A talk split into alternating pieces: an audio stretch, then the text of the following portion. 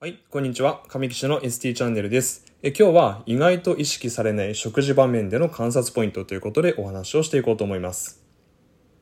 はい、えまずはじめになんですけども、え食事場面での観察ポイントってのは本当にたくさんあるんですね。で、その中でも特にこう見落とされがちな、え食事場面での観察ポイントっていうのを3つ、え今回はご紹介していこうと思います。このチャンネルでは言語聴覚士に関する様々な情報を発信しております。私は言語聴覚士亀吉と申しまして、プロフィールは以下をご参照いただけたらなと思います。はい。では、えー今日ですね、意外と意識されない食事場面での観察ポイントということで3つ挙げました。えーまず1つ目が覚醒レベル。そして2つ目が頸部の角度も含めた姿勢。そして3つ目が足の位置ということで、この3つについてお話をしていきます。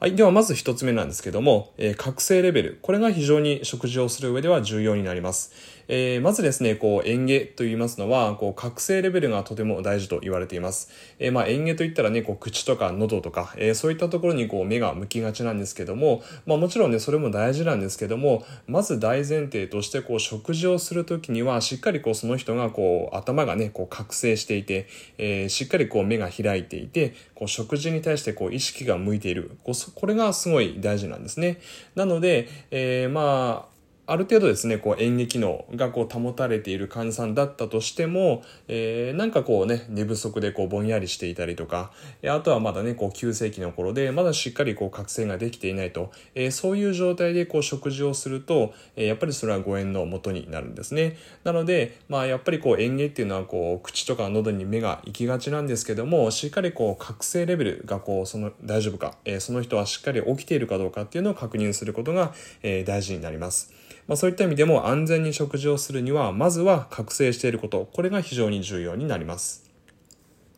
はい。で、次ですね。えー次は、えー頸部の角度も含めた姿勢ということで、えーまあね、先ほどもお話ししましたけども、やっぱりどうしてもね、こう口とか喉ですね、えそういったところに目が行きがちなんですけども、こう体の姿勢だったりとか、あとは首の角度ですね、えこれも非常に重要になります。えーまあ、姿勢がね、こう崩れていると、やっぱりこう、どうしてもこう、口とか、こう、喉の動きにも影響が出てきますので、しっかりこう、体をまっすぐにして、で、そしてこう、体にこう、緊張が入らないように、こう、楽なこう、姿勢を取れるようなポジショニングっていうのが非常に重要になります。で、あとは、まあ、頸部も含めたっていうところなんですけども、これ特にですね、頸部の位置というか、こう、角度といいますかね、こう、非常に重要になります。で、よくね、こう、亀吉さんと、ちょっとね、この患者さんむせるので、ちょっと見てくださいよってこう言われて、こう見に行くと、結構ね、こう首がね、こうなんか上向いたまま、えー食事をされている方、えーいるんですよね。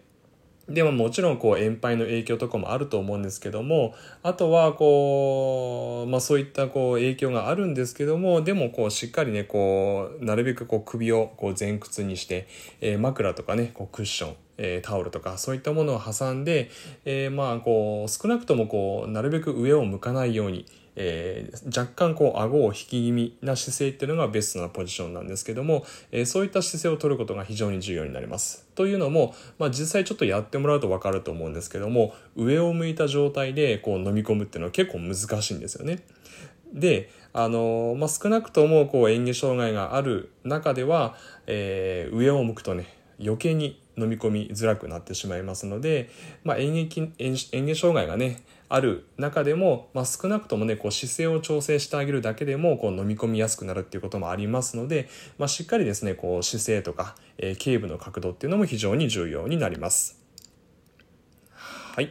で、最後ですね、えー最後は足の位置っていうことなんですけども、え、あの、演技ってなんかこう、口とか、まあ、喉とか、で、今までお話ししてきた、まあ、姿勢とか、えー覚醒レベルとか、もうそういうことが大事なんですよねって。で、足って演技に関係あるんですか？ってこう思われる方結構多いと思うんですけども、実はですね、こう、足、足の位置っていうのが、こう、とても、実は演技にはこう関わっているんですね。というのも、えーまあ、やっぱりこう何ていうんですかねこう重たいものとかなんかこう力をこう発揮しようと思う時にこうしっかりこう土台足をねこう踏ん張って、えー、ぐっと力を入れると思うんですよね。で、こう、足が浮いた状態とか、特にこう、背の低い方なんかだと、えーまあ、椅子にこう座ったりすると、こう、足が浮いてる方いらっしゃるんですよね。で、足が浮いた状態で、じゃあこう、なんかこう、重いものを持とうとか、えー、すると、こう、力がやっぱり発揮できないんですよね。で、しっかりこう、足をつくこと、土台をつくことで、えー、パフォーマンスがこう発揮しやすくなるということになりますので、で、このイラストは、こう、ベッドサイドでの食事会場ですけども、えー、これもね、こう、足にしっかりこう、クッションをね、置いてると思うんですけども、こうやってこうベッドサイドでも足にこうクッションとかね、置いまあ段ボールとかこう何でもいいと思うんですけども、そういうこう土台を置いてあげることで、えー、園芸の力がこう発揮しやすく、えー、なることもありますので、しっかりですね、こう土台、えー、が安定すること、そしてこう足をね、しっかりこう何かこうまあ、椅子であったらしっかりこう地面に設置する。まあ、車椅子であればこうしっかりこうフットレストに足がついている。で、ベッドサイドであればこのイラストのようにこうクッションを置いてあげるとか、えー、こういうふうにしてこう足をしっかりつけるっていうことも実は演技にはこう非常に重要になります。はい。ということで、えー、今日はですけども、えー、意外と意識されない食事場面での観察ポイントということでお話をさせていただきました。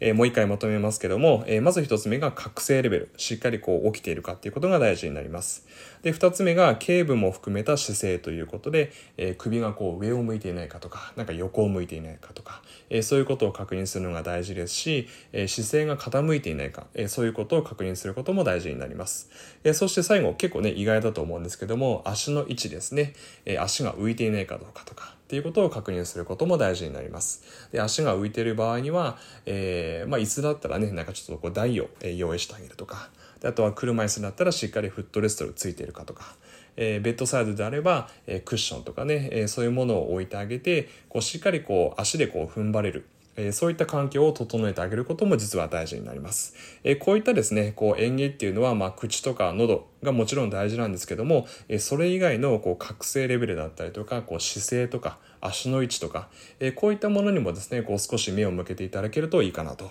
いうことで、まあ、今回お話をさせていただきました。